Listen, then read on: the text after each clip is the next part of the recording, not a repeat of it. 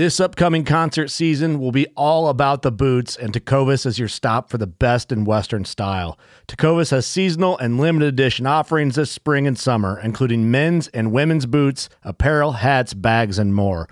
All Tecovas boots are made by hand in a time honored tradition with timeless styles that are always on trend. And Tecovas has first wear comfort with little to no break in period. It's hard to find this level of comfort paired with this level of style.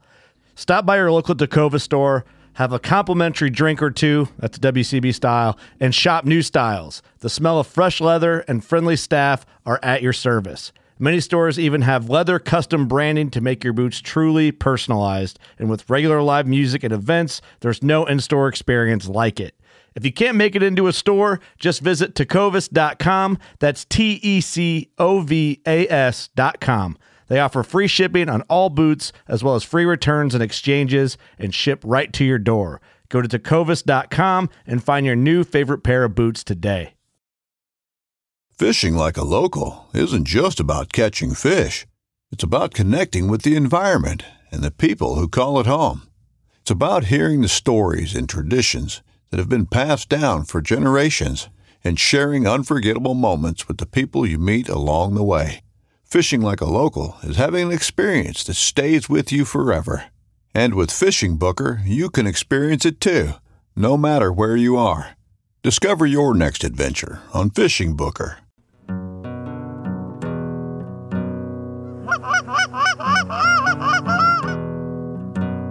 Oh, here we go, boys. Go.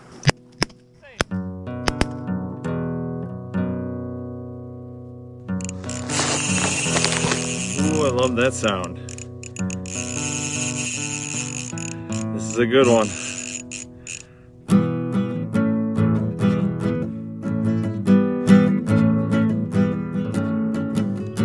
We'll call it uh, Dale Luganville after midnight. well, it's not after midnight.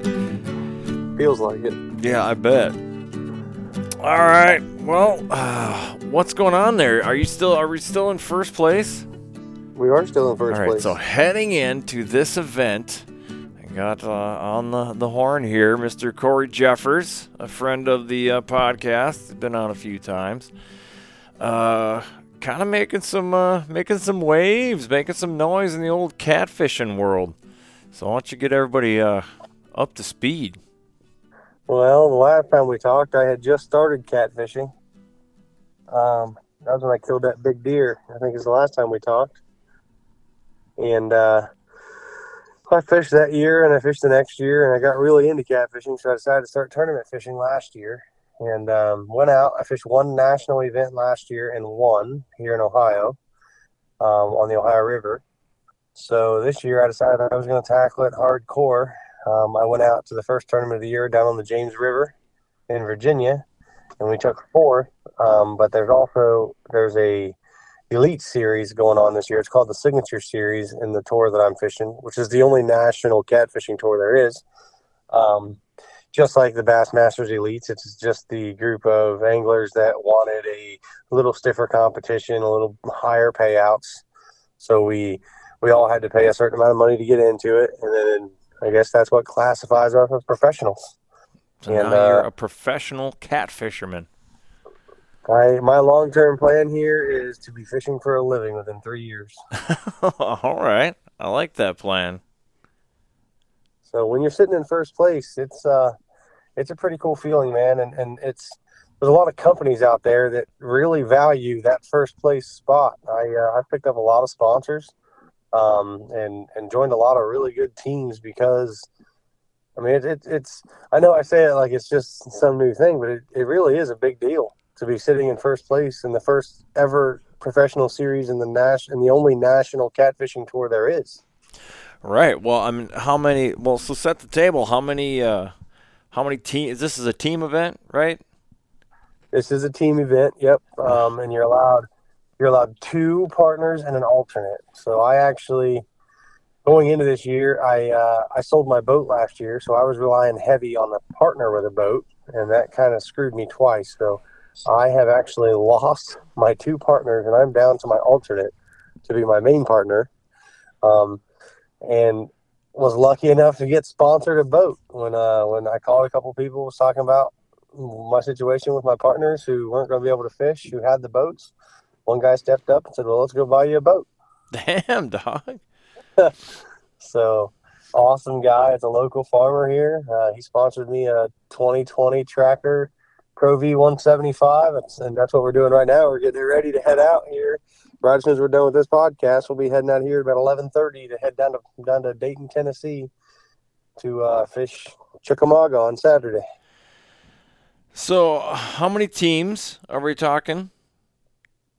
I don't know that number off the top of my head. I Okay. think 25. Okay. Um, probably 25 because it's a fifty thousand dollar payout. Yeah, and then these people are they're just traveling all over the damn country.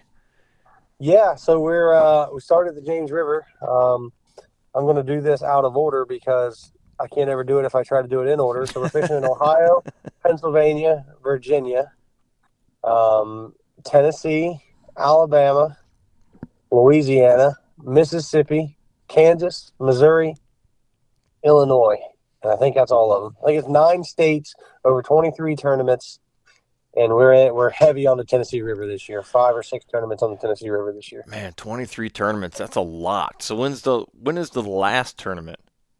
Uh, the end of October is the last. We go three End weeks in a row to finish out the season. We go um, North Carolina and South Carolina are the last two, which is the Catawba River and Santee Cooper, and right before that is Pittsburgh. We go Pittsburgh the first week of October, uh, the Catawba River, North Carolina. The second week of October, Santee Cooper. The third week of October, and then we then we have a, about a month break before we go into the Classic, which I've already qualified for with a top five finish.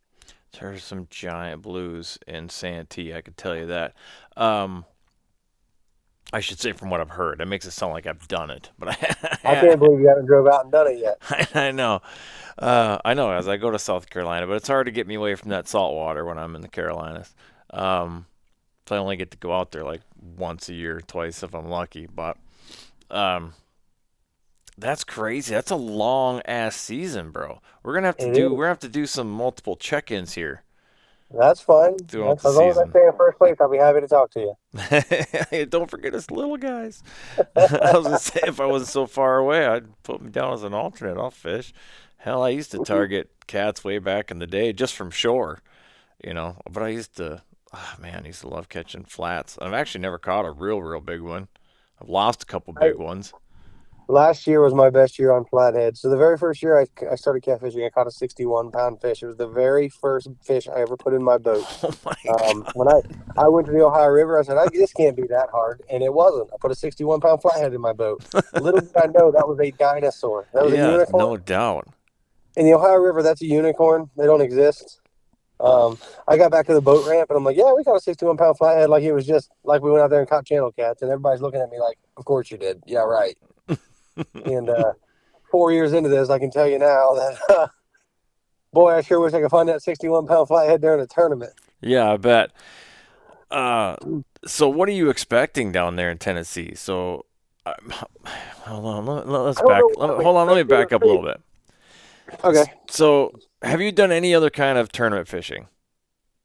Uh, no, catfishing is the only tournament fishing Okay. I've ever done.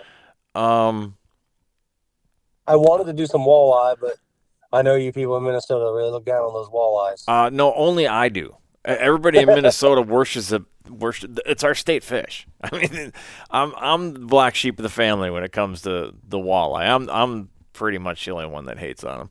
Um, literally, I might be the only one. Uh, what I want to kind of lean into, the direction I kind of want to take the the conversation is, um, in my experience in bass fishing, what I've found uh, in fishing tournaments is that like your techniques, what works on one body of water is not necessarily going to work on another body of water, even within the same season. Um, or y- like the same type time of season. You know, you're like, oh, when when it's July, so bass are doing X, right? Well, they might be doing X on this lake, but not on this lake, and you know, totally different on that lake over there. And then that gets exacerbated even more when you go states away.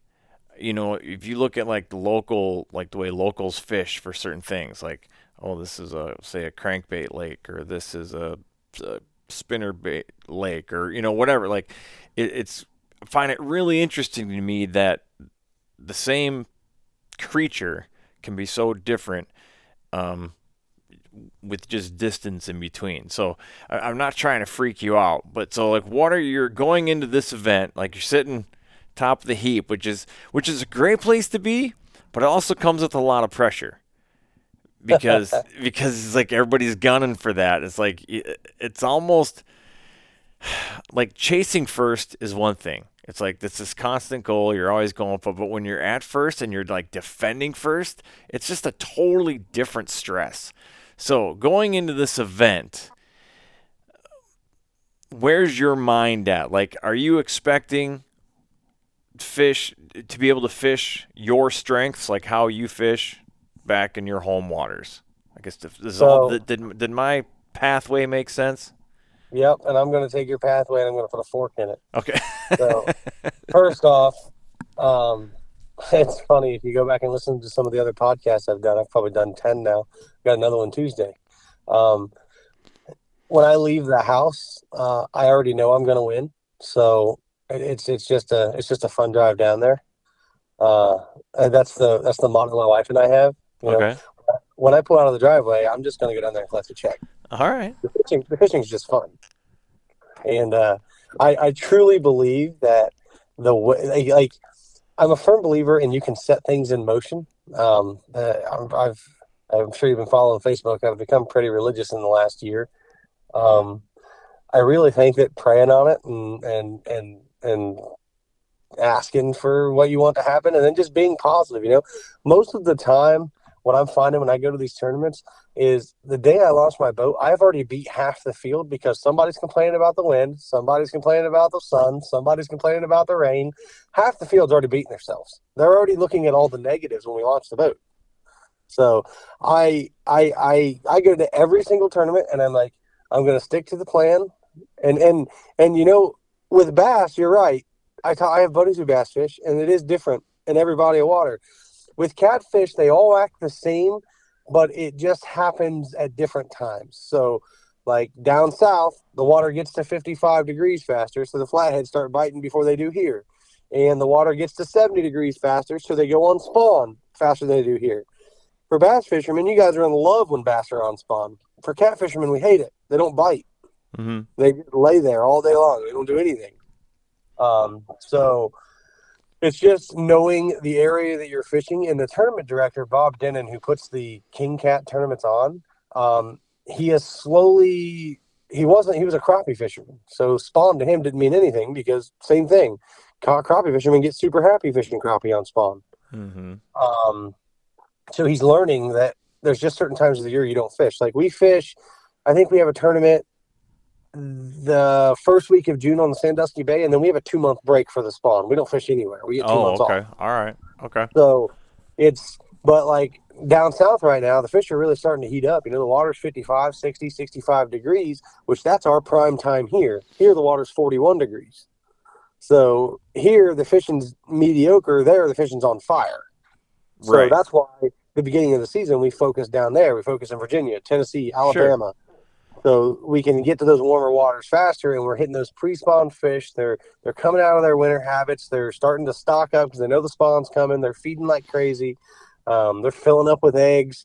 So we're, we're hitting we're hitting as we move north um, we're hitting that same stage all the way up until the spawn. So all the way up to the very end very last tournament in the what i'm calling the first half of the season is we, we hit it early in virginia we hit it early in tennessee we come a little closer in Tennessee, a little closer in Tennessee, a little closer in Tennessee, and in Ohio. And then it's like, okay, now it's spawn. And then we work backwards. Then we start in Ohio. We're hitting them right as soon as they come off the spawn. And then we're going, we're getting into that fall bite, but we're getting to it because as the water's cooling down, you get back into that 50 degree range. The fish are on fire again. So we start in Ohio with warm water, and then we start working back down, working back down, and we're in the Carolinas in the fall where the the fall bite's gonna it's gonna last longer down there because it doesn't get frigid cold. So it's you're right. The fish do the fish do different things, but with catfish they all do the exact same thing. It's just timing when it's going to happen. Uh, sure, yeah, I totally get that, but that'd be a great. Pl- well, obviously, the best place to be number one is at the very end, but right before that break would be a great place to be in first place because you get to savor that for two months. Well, so that's that's the other side of my fork. I said I was going to fork you off. That's the other side of my fork. Not every event is an Elite Series event, a Signature Series event. Okay. So this week, this one this weekend, there's no pressure. I'm going to just go fish and have fun. Oh. Next week, or two weeks, two weeks from now, that event uh, is on Pickwick, and that is the next Signature Series event. That's when I got to go in and. Oh, so even kind of- even if you to shit the bed on this one, you don't. You're not going to lose your first place status. Not in the professional series, but what you have to remember is there's always there's always multiple tournaments going on inside of this trail. So um, there, there's multiple legs to this tournament. There's the signature series, which I'm currently in first. There's a there's a big fish competition. There's angler of the year competition. There's your racing. So in that angler of the year competition, first place gets a boat and twenty grand, I think, and then also the tops is the last year um, king kat created this new tournament style called they call the sweet 16 and it is exactly what it sounds like. It's march madness. So the top Ah. 16 teams that place an angler of the year get invited on an all expense trip to somewhere in the united states. Last year they did it on santee cooper. Uh, they pay for your food they pay for your hotel they pay for all your fishing. You don't pay a dime. That's awesome. Number one play, faces off against number 16 on the first day. Number two faces off against number 15. And you're only trying to beat the person you're facing. That's it. You're not trying to beat the whole Yeah, it's brackets. You're trying to work your way to the championship. You're exactly right. So there's there's multiple tournaments running on every uh, multiple different legs of this series running in every tournament. Okay. So every tournament's important. Um, and obviously, I want to get first place because I want to win some money. Yeah, well, And this duh. year, this year, I you know the la- last year I paid for me to fish. This year, fishing is paying for me to fish. I went out. I found a ton of sponsors, uh, some cash sponsors, some gear sponsors, a boat sponsor. Like I went out and I just hit the pavement. You know, when I once I landed in first place, I said, "This there's no better opportunity to market myself than right now." Yeah, for sure. Strike So while the iron's hot. Yes, and it has been phenomenal. The response. I don't know how many companies I called and just said, "Hey, I'm currently leading the signature series, and I'm interested in partnering with you." And no questions asked. Yeah, what can we do for you? So, Sure. um, I should probably been. I should probably leave this alone, but I'm not gonna because then it just wouldn't be me. But so something I've always thought with all sports, like when when a champion, when a you know team wins, right, and they get up there and then they they thank God and for the win. That's all Uh-huh. great, and I love that humility and I love that gratefulness. However, my brain goes to, well, what about the Christians on the other team? Did they just did they just not pray hard enough? So what happens if you like you meet a, another devout Christian in one of these tournaments? You know what's crazy? You can't a lot- both win first place. There is a lot of a lot of them. Um, the guy who puts this on is a pastor. The guy who owns this tournament trail is a pastor, and he is pretty much wide open to anybody who wants to fish. But I think as a Christian, and one thing that it took me a long time to learn, and and I'm sure a lot of the other Christians in this have learned because they, we don't win every time, is sometimes the answer is no. You know, hey God, can you help me out with this? Sometimes the answer is just no, or sometimes it's not yet. You know, maybe it's Mhm. Maybe in the middle of the season, maybe I don't need to win this one this weekend. Maybe in the middle of the season, I'll be out of money and I'm fishing my last tournament and I win that one so I can keep going. You know, it's, um, so that's, it's, we can ask God, I, I can walk outside today and ask God to give me a million dollars, but I can almost guarantee you the answer for that is no. uh, one of these days we'll get a yes from him. Now, No, but the, the way to look, the way to look at that is, you know, I'm upright and breathing. I got sponsored a boat. I got sponsored rod holders. I got sponsored rods. I got sponsored a fish finder. My gas is covered for most of my tournaments. Hotels are covered. Entry fees are covered. So I would say that win or lose, God has provided Yeah. everything possibly can. I'd say you're pretty blessed. That's pretty. That's pretty awesome. I that's that's just in my nature. that's the way my oh, brain no, you're, works. You're fine. you're fine. I'll talk. I, I can talk faith all day. It's, and, and you're not the only person to ask something like that. Oh, of course So not. Of course not. I, don't I feel didn't. you know? I didn't think I, I would be, but um, my brain just my always goes there when when a like I said when an athlete says that I'm like you know it's kind of a punch in the gut to the faith you know the believers on the other team that just lost I was like, Well, that's a point of view. If they feel that way, then they're not. Uh, what I like is when people just like when they give thanks for like the opportunity, when they give thanks for keeping them healthy. You know, like that's the kind of like I like that. As far as like I want to thank God for this win. I, I, I don't say that. I, I, don't, I, don't, I don't. I don't. On a team sport, I just don't see that. Because like, what if you're on a team where you're the only Christian, and then your teammates who uh, aren't just they get blessings by proxy because they're close to you. You know, you know what I mean? Like the the math, the the faith math doesn't add up for me when it comes well, to stuff like that.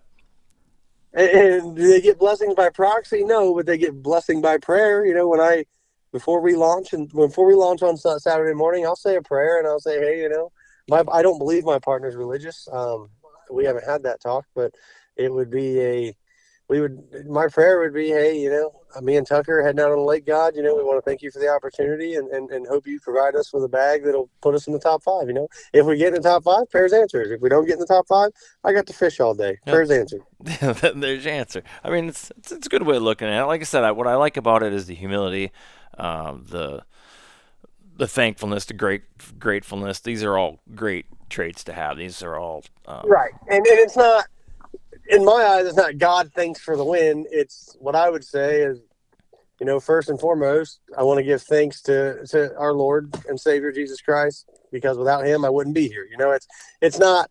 Yeah, you know, me and God had a conversation last night, and uh, he told me to go fish over by the Buffalo Bridge, and uh, there was an 80 pounder living there, and sure enough, uh, there he was. And then God made him bite my pole. I mean, it's well, then like you'd get that. then you'd get disqualified because you can't. I guess I don't know about your league, but a lot of the the big professional leagues, you can't take any outside information. So if God told you where to fish, you can't. That's like a local telling you where to go. You can't you can't accept that information, or if you get that information, you then have to share it with everybody else. Those are the rules. Well, they they did try that this year, and it didn't last. It did. You can't. So what guys were doing last year was they were going down a couple days early and paying a guide to take them out, and then mm-hmm. they were mm-hmm. fishing the guide spots. Sure, they cut that off. You can't you can't pay or nobody else should. benefit. Yes, right. You can't pay or nobody else can benefit from you getting information. But if you're at the local tackle shop and somebody says, "Hey, the catfish are biting up by the dam," take it for what it's worth. You know, catfish are. You do have to take it for what it's worth because I've had, you know, I I rarely listen to locals that give me tips. Now, I'll listen to like I won't even say listen. I'll pay attention to like what locals are doing, but I don't necessarily. You get the one kind of guy that just likes to talk, right? That's right. the guy I don't really listen to because uh, chances are he's full of shit. I mean, you know what I mean? Right. He's like, oh, you got, oh, there bass tournament out here today. Oh, what you want to do is go down there to that last dock and just throw you a spinner bait under there. And it's like, uh, no, dude, just no. you caught you caught a bass the there one day throwing a spinner bait eight years ago on accident, and now that's the big bass spot. It's like, yeah, I don't, I don't think so, pal be in the middle of the dead heat of summer, and he'll tell you go up and go up there against the dock, start up against the bank on the beds, and start throwing a frog. Yeah, something.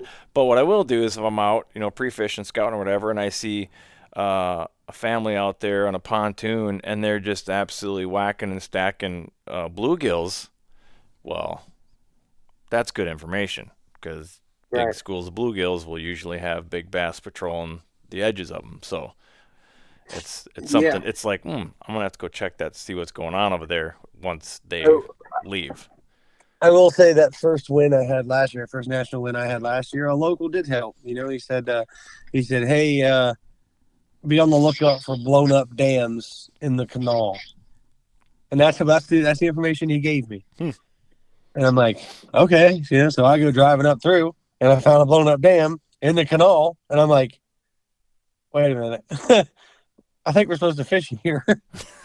sure enough, we set up we set up on it and caught our two biggest fish of the day on a double. I mean, it was, but it was. uh But you're allowed to get that. You know, they don't care. They don't. They, uh, for now, and then I'm sure it'll change. You know, as catfishing is is right now, catfishing is what bass fishing was in the 70s and the 80s. Sure, it's new, it's growing, and there just isn't. It, it, nobody's monopolized it like they have bass fishing. Um, it, but it's it's getting there. Trust me, and it's getting there really. fast. Catfishing is the fastest growing fishing sport in today's era that's probably ever existed. It's it's. 10 years ago they estimated there was 60,000 bass fishermen or, or cat fishermen today they estimate there's 16 million. Oh Jesus! yeah so um, it, it is ever popular. It's growing fast and it just keeps growing faster and faster and faster especially with people like this tour i'm fishing. They have a tv show. So now professional catfishing's on tv i've been on there. I was a star of an episode because i won. And uh, so it's it, it's growing and it's growing really really fast and out of those 16 million catfish anglers they say more than three quarters of them are boaters so it's um tournament catfishing is growing really fast Is there like um? Is there a lot of local? You know, not this big big league kind of stuff like what you're doing. Like if somebody's interested on the local level, are there local catfish tournaments? I never hear about them. So well i don't know about in minnesota but yeah there are. In, in ohio we have two or three different clubs that put on tournaments along the ohio river. Obviously it's going to be based on where you're at you know somewhere Mhm. along the ohio valley if you're in the ohio valley yeah there's a bunch of little bunch of little places that put them on. Alabama has a couple different groups um, i know there's one in north carolina there's a couple down on santee cooper so if you're in a heavily populated catfish area and you search catfish tournaments on facebook i would almost guarantee you're going to find a small local trail and some of them are like there's one here put on by a guy named vince nadowski here in ohio. He's got a I mean, his his main sponsor is g3 boats so some of them have big sponsors and they, they sponsor these little trails.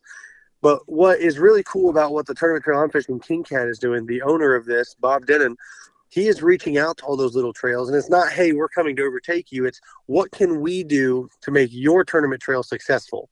And in the meantime if somebody wants to fish your tournament trail if they finish in the top three in your tournament trail they're automatically qualified to come fish our classic as long as they fish two of our events they don't have to do good in our events because they won one of yours but they come fish two of our events they automatically get qualified for the classic so he has affiliate affiliate club so he's helping promote and boost all of these small little groups as well Well, here's one. I just looked it up. Uh, Catfish Fest on Chain Richmond in Minnesota. So there's there's one. Uh, let's see. That's not catfish. Oh, here's the Shields Boundary Battle Catfish. I don't know where that is. I'd have to look it up. But there's got to be because we do actually have. There's King of Cats. Is that the one you're fishing? Okay. Uh, no, I'm oh, fishing- okay. I'm fishing the king kat tournament trail presented by johnny morris bass pro and cabela's da, da, da, da, da, King. Well, let's just pull up King of Cats. Let's see what this is. King of the Cats Sports League. Hmm, hmm, hmm. I don't know if this is Minnesota or what, but uh, there's good fishing in minnesota i read about it I mean, there's- yeah, there's good- flathead fishing. no, there's good flatheads. There's, uh, I mean, flatheads are, are big ones for sure. I mean, we have channels, but they don't get stupid big. And uh, I'm not sure, depending on who you ask, I don't know that if we have blue catfish or not in Minnesota. If we do, they're I'm not, pretty I'm not rare. sure either. I just know that you guys have great flathead fishing. I follow a couple guys on TikTok that fish out there. Yeah, there are some really big uh, flatheads for sure in the Miss, Minnesota River, Mississippi, and St. Croix rivers primarily. If you have the Mississippi River running through Minnesota, you, um, I'd imagine you have blue cats. Um, maybe. I'll have to look. I, I, I don't know for sure. I know I've never caught one, so let's just put it that way. This is the guy that hates fishing for walleyes. So I think the only, the only thing you care about catching is smallmouth and largemouth and bluegill in the winter. I mean, I like. uh Actually, like I said, I used to cat, I'd go catfishing. I like tangling with catfish because at least you have the, the the. It's out there to. It can be big, you know, and you have a pretty. You're right. You have a pretty good chance of catching, you know, not just a double digit fish, but like upper twenties, thirties, you know, pounder, which just puts.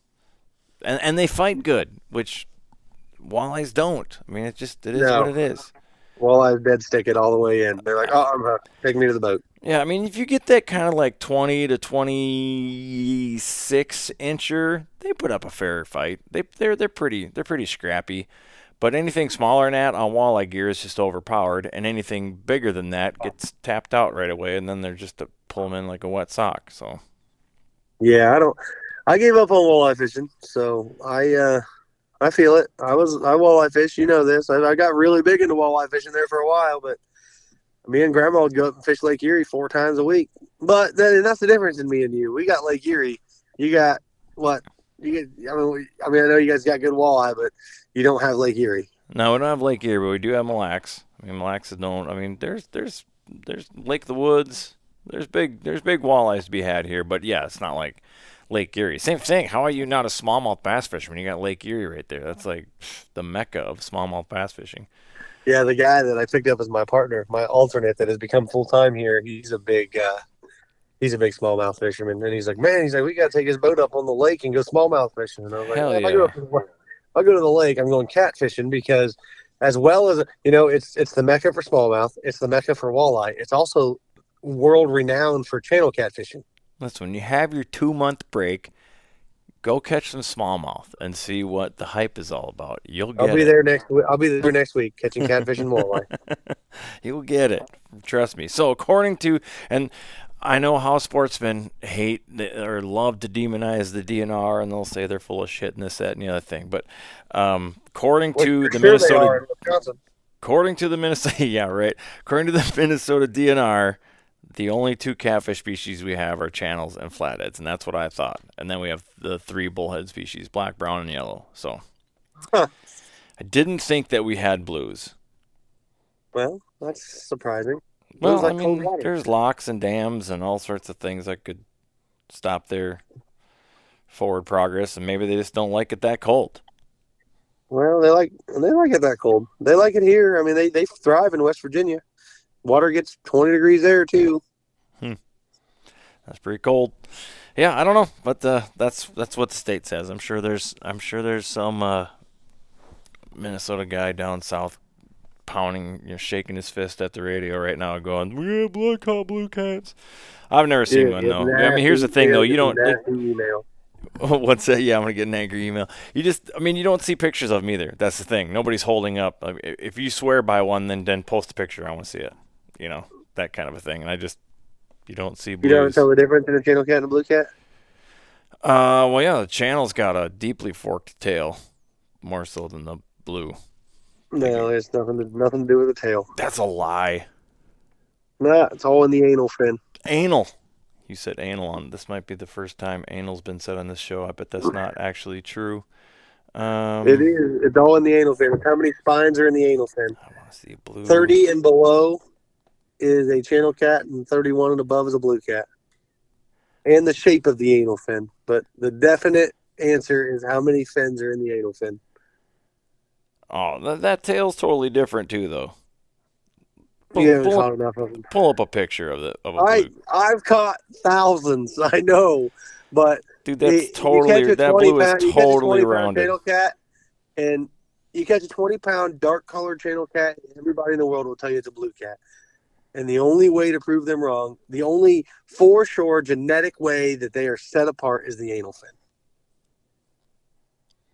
Man, look at those sharp forked tail. I stand by my answer. Yeah, you probably should. A bass fisherman would know more than I do.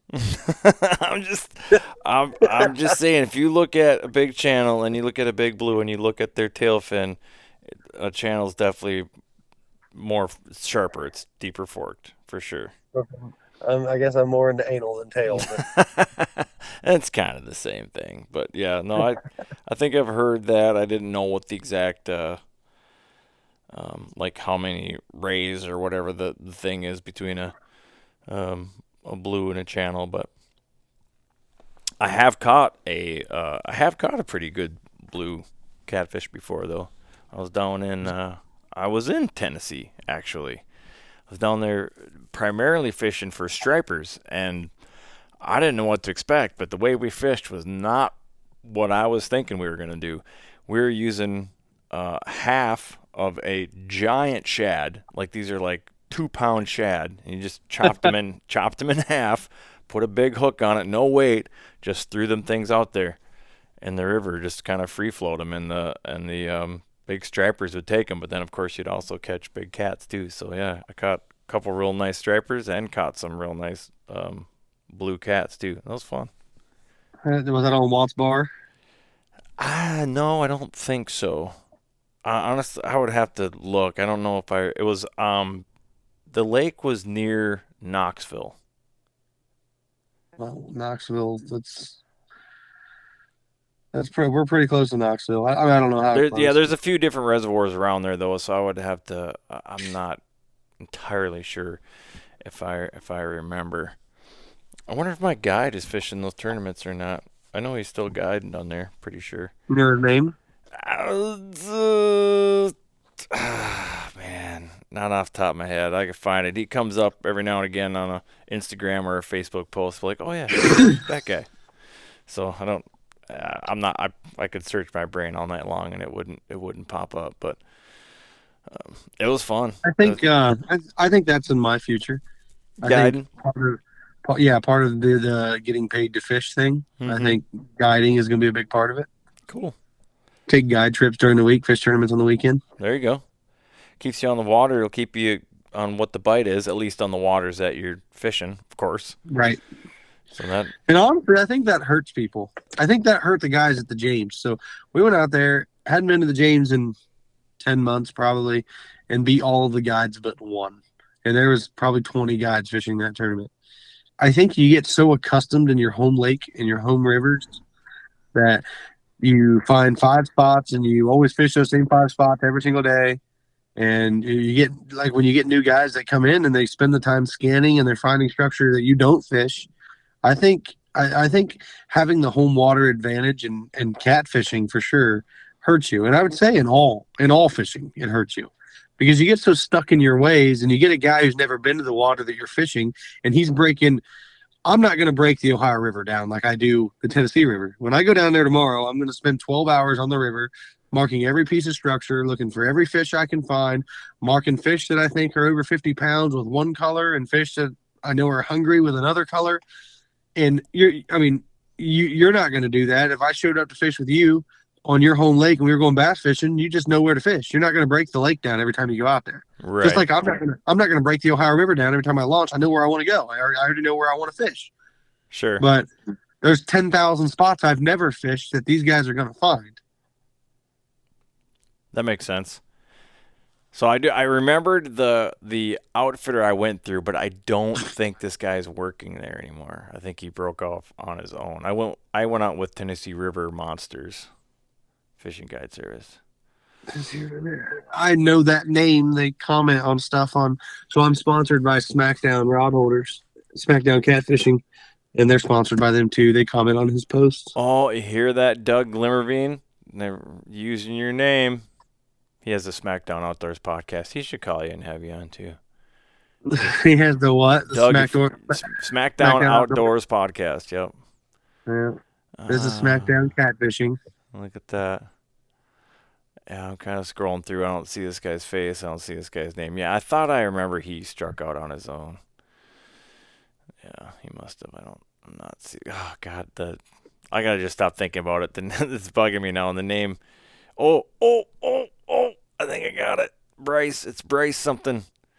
I don't know any Bryce. Go on, go on, Bryce. He's not fishing the tour I'm fishing. Uh, he might just guide. I know a lot of guides that you know, guides guide. They don't fish tournaments. You know, that's Guiding is guaranteed money. exactamundo. And you just, Tournament fishing is a hope and a prayer. oh man. Well, his name is Bryce. Bryce, you're listening, you did a good job. Did a great job striper fishing, catching did, catfish. and catching cats too. I caught. I mean, I caught uh, a few of them, so it was nice. Well, that's good. There's nothing that fights like a uh, 40 pound catfish in Tennessee River current. Yeah, they always put up a good fight. I mean, that's the thing with cats. I mean, they just they got they're just all muscle, man. I mean, they're just literally all muscle. Well, I did not plan on covering my boat up for this drive, and it just started pouring rain here at the house. So I eh, guess I'm gonna take, you got a I drain guess I'm gonna plug take these rod reason. holders off. Take these rod holders off and cover my boat up. I guess. It's just water. All your stuff's gonna get wet when you fish, anyways. Yeah, I've never caught a dry fish. I mean, I mean, what what happens if you're fishing in the rain? Everything in your boat's gonna get wet anyways. Yeah, don't don't do that to me. That's how how it was at Gallipolis. We fished in the monsoon when we won that thing. So what happens on these events? Well, I mean, you probably don't know. You haven't done it, but like uh, I know some of these rivers, you get a, a big gully washer, it can blow these rivers out. You guys pick a different spot, postpone it, or you just go They they figure it out, postponed. Gallipolis last year. Okay. So, um, so when I started, so I met the guys going the King Kat Trail last year at the annual Catfish Conference, and they gave me a job. They said, "Hey, we need a professional angler. We want a professional angler being the one weighing the fish, um, and and helping with rules and checking live wells." I was like, "Oh, okay." So the first time we went to was in Clarksville, Tennessee. Um, it was cool. We weighed a seventy pound flathead, and I about fainted when they pulled it out of the box and uh, because flatheads that flatheads are what I fish for. That's there is just nothing like a big flathead. It's the hardest fighting fish in the river, in my opinion. So, but so the second tournament was in Gallipolis here in Ohio, and the river was blown out. And I called tournament director. I said, "Man, I said I- I'm getting word from barge captains that are upriver 100 miles, and the, the river is four miles outside of the bank. You, you got to call this because if they open the dam, someone's going to get hurt." And sure enough, he called the dam. He called the Army Corps of Engineers, and they were opening the dam right at the start of the tournament. So he did. He did the responsible thing. He postponed the tournament, and the response was overwhelmingly good. Hmm. So, and there was guys that drove up here from Alabama, Damn. and they said, they said, you know, safety first. I mean, yeah. it I mean, what are you gonna do? Those. I mean, those rivers can get crazy dangerous. it's not worth dying over a catfish. No, absolutely not. Um, So, or yeah, we- or we any fish and for that matter. The good news is, and I think that's why they rely so heavy on the Tennessee River. The Tennessee River is all hydroelectric dams, so a giant rainfall would make the river run hard. But really, it's the electric electricity that's being used around the dam that controls the water flow. Right. So they can they have a little more flexibility. It takes a lot of water to get the Tennessee River rolling. Well, yeah, and it's like do they decide to open up the gates or open up whatever. I mean, there's a lot of lot of factors to that too. Um, There are a lot bigger dams down there than there are up here. oh yeah, oh yeah, giant dams. Um, so these like you're bringing the fish back to weigh. I know I was watching you and you're having like some big custom live wells built in your boat and stuff like that. Or are these? Is that how it is? Like you're bringing like a normal say bass tournament where it's you catch them and you have the big reveal kind of a thing. Yeah, so you got um you do you have to you have to have uh 50 gallon or bigger live well. Most of these boats that these guys are fishing out are equipped with 80 or 100 gallon live wells. Uh, I'm having I have one I had one made last year. That's what I'm using this year, made by Fat Cat Live Wells. Um, but in my off season, my break, we're going to redo the back of my boat and build a live well into the boat. We're going to infuse it with oxygen because when you get into those summer months, oxygen is a big deal. If those fish don't have oxygen, they die. And at King Kat, you weigh in a dead fish, you're, you're disqualified. And I think it's you're disqualified for the season if you bring a dead fish to the scales. Mm.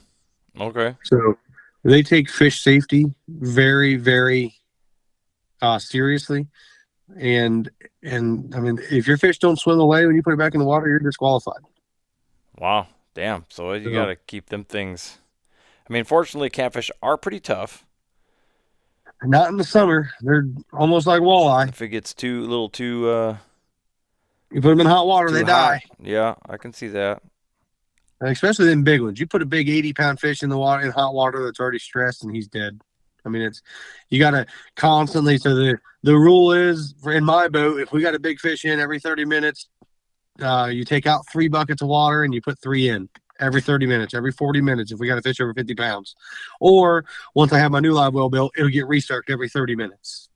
You got to get constantly flowing fresh water, and then you got to have oxygen. I'm, I'm gonna I'm gonna push oxygen in my box. You you just got to. I mean, it's not it's not. You kill a 70 pound fish. That fish was 40, 50, 60 years old. You know Right. how's that fair to the fish? Well, I mean, gonna go into the fair of the fish thing, and you get some PETA person be like, "It's not fair in the fish to jab them in the face with a sharp stick and hold them of water while they're drowning in air." And, Yeah, whatever. I was just trying to wash some fish out so I could eat it for dinner. So my he ate it. I was just trying to get my shad cleaned out. That's right. That's right. But you know what I mean? Like it's I'm happy they take the safety of the fish that serious because catfish uh, we already have a giant problem around here with commercial fishermen taking the catfish out of the rivers and selling them to pay lakes. Mm-hmm. So if we're also hurting our own fish on top of river or on top of commercial fishermen taking them out of the river, it's not I mean this is not a resource that's going to self-populate if we kill them all. It's, it's not oil. It's not just going to show up somewhere else if we kill them all. So I'm happy to take fish uh, safety that serious because I, I don't. I want my kids to be able to enjoy catching 70 pound fish too. Well, I mean, that's the good thing about those pay lakes is anybody can go there and have a good shot at catching a big fish. I'm totally Stop. There's nothing good about Pay Lakes. What is wrong with you? totally gaslighting you right now. So, uh, kind of stuff podcast with Dale. uh, There, I mean, it's. I have no problem. Listen, I don't have problems with people who fish pay lakes. I understand why they go and fish them. I have problems with DNRs that won't put regulations in place to protect the natural fisheries. correct. That's, Yeah. I was going to say the same thing. stock- if they want to stock their lakes with farm raised catfish, be my guest. But if you're going to go take, I mean, there is no way at all the Minnesota DNR would let me come out there and set these big giant nets and take walleye and put them in a pond where they're going to die. No, they would have a absolutely heart not. attack. Yeah, absolutely not. They would in Ohio and West Virginia and Minnesota and Texas. They wouldn't let us do it to bass. They wouldn't let us do it to crappie. I mean, we're not going to be able to go into. They're not going to let us go into Santee Cooper, set big giant nets, take five thousand crappie out, and go put them in a pond. They're not going to let me do it. No, it's But- very it's very illegal. Very, I mean, going to prison illegal. But they'll let these guys go in the Missouri River and the Mississippi River and set these big giant hoop nets and take 10,000, 20,000, 30,000 pounds of catfish a day. Do do they? Is it legal? Are they letting them? Or are these people just doing it on the sly and not getting it and not getting caught? It's legal. There, there are places. How there is it legal? Places, there are places in the country there is no regulation on commercial catfishing. Zero. In Ohio and Kentucky were that way. They they had they had no regulation. They could do it. Kentucky just recently, like last week, finally put laws in place to protect catfish. They were just, I mean, there's guys. There's one guy here in Ohio, and I'm not going to name him because I don't want to be sued. Uh, who is responsible for probably 90% of the catfish that were taken out of the Ohio River. I mean, and I'm not joking. He repeatedly was taking 10, 20, 30, 40,000 pounds out of the Ohio River, and is he? What is he doing with those? selling them to pay lakes. Okay. Damn. So, you know, if he can go get 20,000 pounds of catfish in two nights and turn around and sell it at $5 a pound, he's made 100 grand. yeah. God dang. I need to move. I- I'm in the wrong business. Well, he's also probably been threatened that somebody. He's probably his life has been threatened more than anybody on the planet. And each one of those nets costs probably ten grand. And every time the the river fishermen find them, they cut them up. Hmm. That's just So nuts. That can't. It- that there's no way that's gonna last. Someone's gonna. There's got to be a law eventually. they've been There's doing just- it for. Dude, he's been doing it. He has been doing it since the '90s. And and I, I somebody had told me the figure one time. He was bragging about how many hundred pound fish he'd taken out of the Ohio River. Those are record breaking fish in every single state that touches the Ohio River. Every single state, a hundred pound blue cat would break the record, and he he swears he's taken 20 or 30 of them. Those are 60, 70, 80 year old fish. That's just nuts. There's, I mean, sure, there's a lot of things that used to happen back in the 80s and the 90s or whatever, but like the current, like conservation minded anglers and stuff like that, you would, uh, that, that, there's no way that that's not going to get, Well, Taken it is, care of.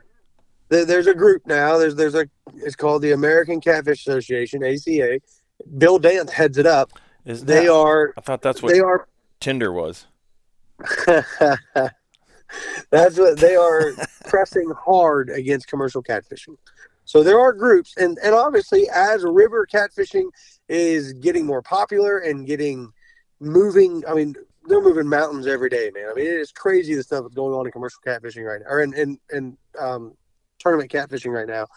And obviously, as our sport grows, their sport is going to die. because there's going to be more of us and less of them, and we are going to attack them from every angle possible in the legal realm with ODNR and and all the DNRs around the country until we literally just starve them out of fish. That's that's literally what we're going to do. I mean, feel free to you know raise your own. And like like like you said, I agree. Like I don't necessarily want pay lakes to be banned. I think it's like okay, whatever. But yeah, like mass netting out of public waterways. Those It's aren't. They're not your fish, buddy. Like you can like. That's why we have game laws the way we do. Like you, you're not supposed to profit off of game fish or wild game because they don't. Yeah, they don't go- belong to I any one go- person. They belong to all of us.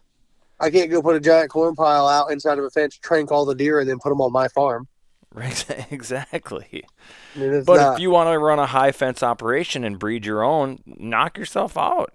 I don't. exactly. I don't care that you do it. I don't even care that if people want to do it. I mean, I understand the motivation. You know, some people want to go kill a big buck and don't have the time to, you know, put in and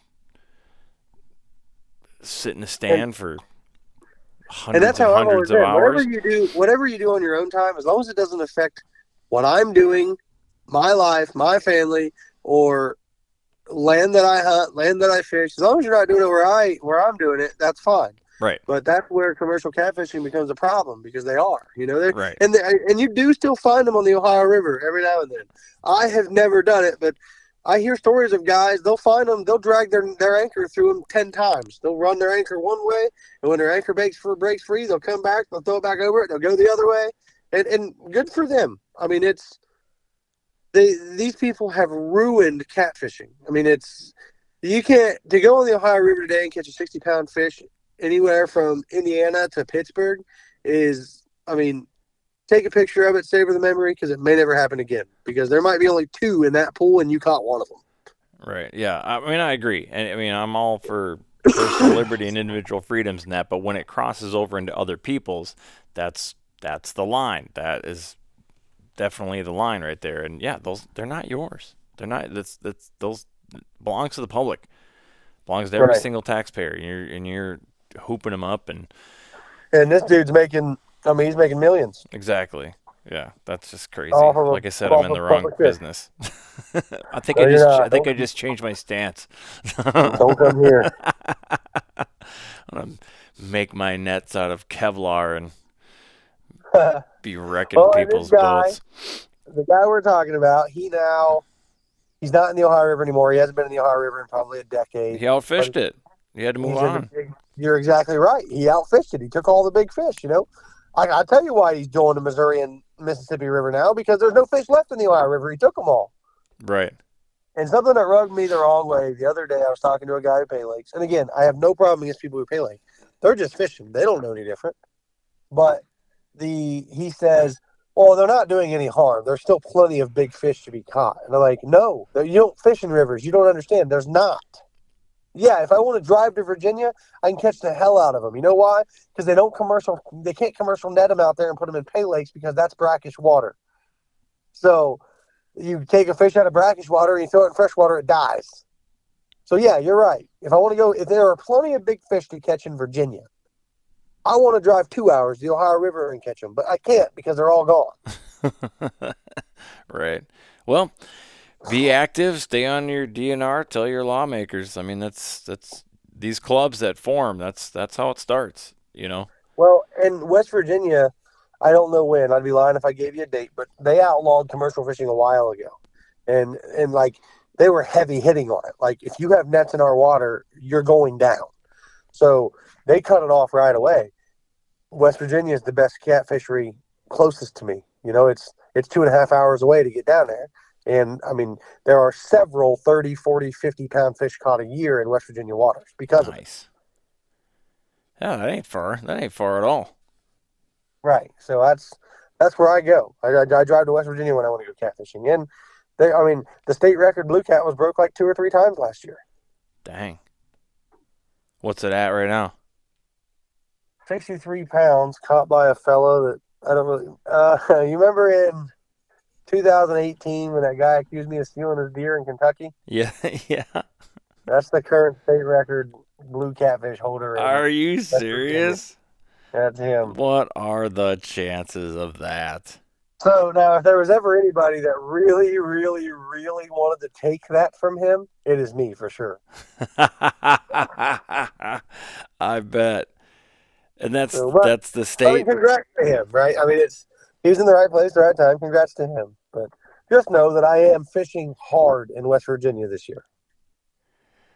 Let's see. I wanted to look up. Uh, let's see. Six days ago. Oh, six days ago. Well, see, this shouldn't even count. A South Carolina bow fisherman has been granted a world record after landing a nearly 85 pound blue catfish.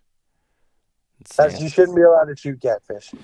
Well, I'm not so much against that per se as that has to be like that can't be that's got to be like a bow fishing record. You can't just put that in Well, yeah, West. that's not that's not the that's not the South Carolina state record blue cat. Oh South- hell. The, do you know what the world record blue catfish is?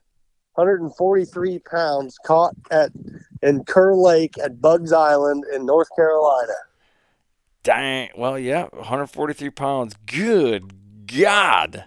And the second place blue cat, 142 pounds caught at Kerr Lake, Buggs Island, North Carolina. Oh my Lanta. Look at that ugly thing. That thing is just disgusting. Could you imagine landing a 143 pound fish by rod and reel? the hell, dude? What is that thing? It's just a big jelly roll. It's so gross. The all tackle, awesome, all though? tackle flathead catfish. You know what that one went? All tackle flathead catfish. Uh, was it 103 pounds in Texas? 123 pounds in Elk City Reservoir, Kansas. Kansas. I think there's a 103 pounder in Texas. Dang. Whoo-wee. Does uh 123 pound flathead would fight like an elephant on the other oh side of that my- pole. oh You would think you just hooked into a rhino that took off running in the opposite direction. Good lord. Oh man, that'd be fun. All right, dude. I don't want to keep you too long. I know you still got some stuff to do. Get ready for this tournament. Um, yeah, we'll just have to do some regular check-ins. I mean, we can always do like a post uh, tournament. You know, a quick one. I'll, I'll include you in my uh, recaps and rants. We'll just throw it in there. Yeah, absolutely. Do me a favor and uh, send me your logo. I'll put it on my jersey. I'm having it made next week. I Oh, don't have it sweet. Hell yeah, dude. I'll do that. Absolutely. So, and then we will. We'll do a we can do a follow up at every signature series event. I'll send you the schedule. It's the ones that have the check marks on them. Right on. Yeah, just hit me up and remind me because I won't. I'll have to put it in the calendar when you get done. When uh, when you're going to, or just let me know when you're going to fish. When you're going on your way to fish one, and then I'll know that I need to um, figure something out to uh, get an update. All right. And when I break that state record in West Virginia, we'll do one then too. Hell yeah, dude, that'd be so dope. Uh, well, let everybody know uh, how they can follow along with you, and give you might as well give all your sponsors a shout out. Absolutely. Uh, you guys can find me on TikTok at Ohio River Catfishing. I do live seminars on there off, uh, often, as well as I give away secrets on how I catch these fish. Um, you can find me on Facebook at Corey Jeffers. And then uh, the guys that are riding pretty hard with me this year are SmackDown Catfishing is my headline sponsor. Uh, they sponsored me rod racks and um, rod holders. Uh, Brad Adams Farm sponsored my boat. Cast King sponsored my reels. Angler Innovation sponsors all my terminal tackle. Um, HD Exterior sponsored some en- entry fees. Um, Lakeside Restoration sponsored some entry fees. Ohio Ridge Outdoors uh, sponsored some entry fees and some hotel money, uh, as well as all my turkey calls, deer hunting calls, and duck calls. Um, Moody River Outdoors sponsors my jersey and some shirts. I think that's uh, I think that's everybody. Full Hell scale, dude. do a sweet podcast with me. I, I got your back. That's that's the best way I can. Uh, if I had more money, I'd support you financially. But this is if I can uh, just support you in this way and, and give your uh, and give the people that do sponsor you another platform to get their name out there. Well, that's that's what I can do for you, and I'm uh, you know that's what I do. Got to got to support your buddies, man. To, uh, I want to do a podcast with you and uh, Trevor Justice from he does the podcast for the King Kat Tournament Trail. I told him I said I got the perfect guest. We need to do a a three way sponsorship with or a podcast with. I said because it would be great. Do a share And he's cast. That'd be great. Well, give me a reason to come down there and just fish with you one of these days too. Well, I mean, you know that line's always open. You just show up when you want to fish. There you go. I mean, we'll get together. We'll just have some uh, adult beverages and do an in-person podcast. You're right, and try not to get a ticket this time. Well, you know. Just- right, yeah, don't try to get even with me. I'm gonna have to do my own research and buy my license when I go there. Make sure you're like, yeah, I'm not gonna tell him to get this one. He needs to get a catfish stamp, and I'm not gonna tell him. and then I'm gonna call the DNR on him. Yeah, that's exactly what's gonna happen. We're gonna catch a spoon. It's the, it would be the spoon bill in the fishing world. I'm gonna let you keep it. Then I'm gonna call DNR when you're on your way home. No, it's gonna be we're gonna get that that West Virginia record, but then it's not gonna count because I won't have some stupid license that I was Well, supposed to get. But you say, oh, you don't need that here. Because I'm an Ohio resident, I don't have to have a West Virginia license. But if you came from Minnesota, you'd have to have Ohio and West Virginia. Oh, I wouldn't man. tell you. I'd say, hey, don't worry about that West Virginia license. You don't need that. Yeah, you don't need that. You're fine. See now, you already gave away your secrets. So, all right, dude. Well, uh, good luck. Uh, definitely let me know how you do. I'll be following along. All right, I'll share the live link with you tomorrow so you can watch the, the weigh in. Oh hell yeah, outstanding, dude. This is fun. All right, we'll see you, man. Good luck out there. Yep, see ya. Bye.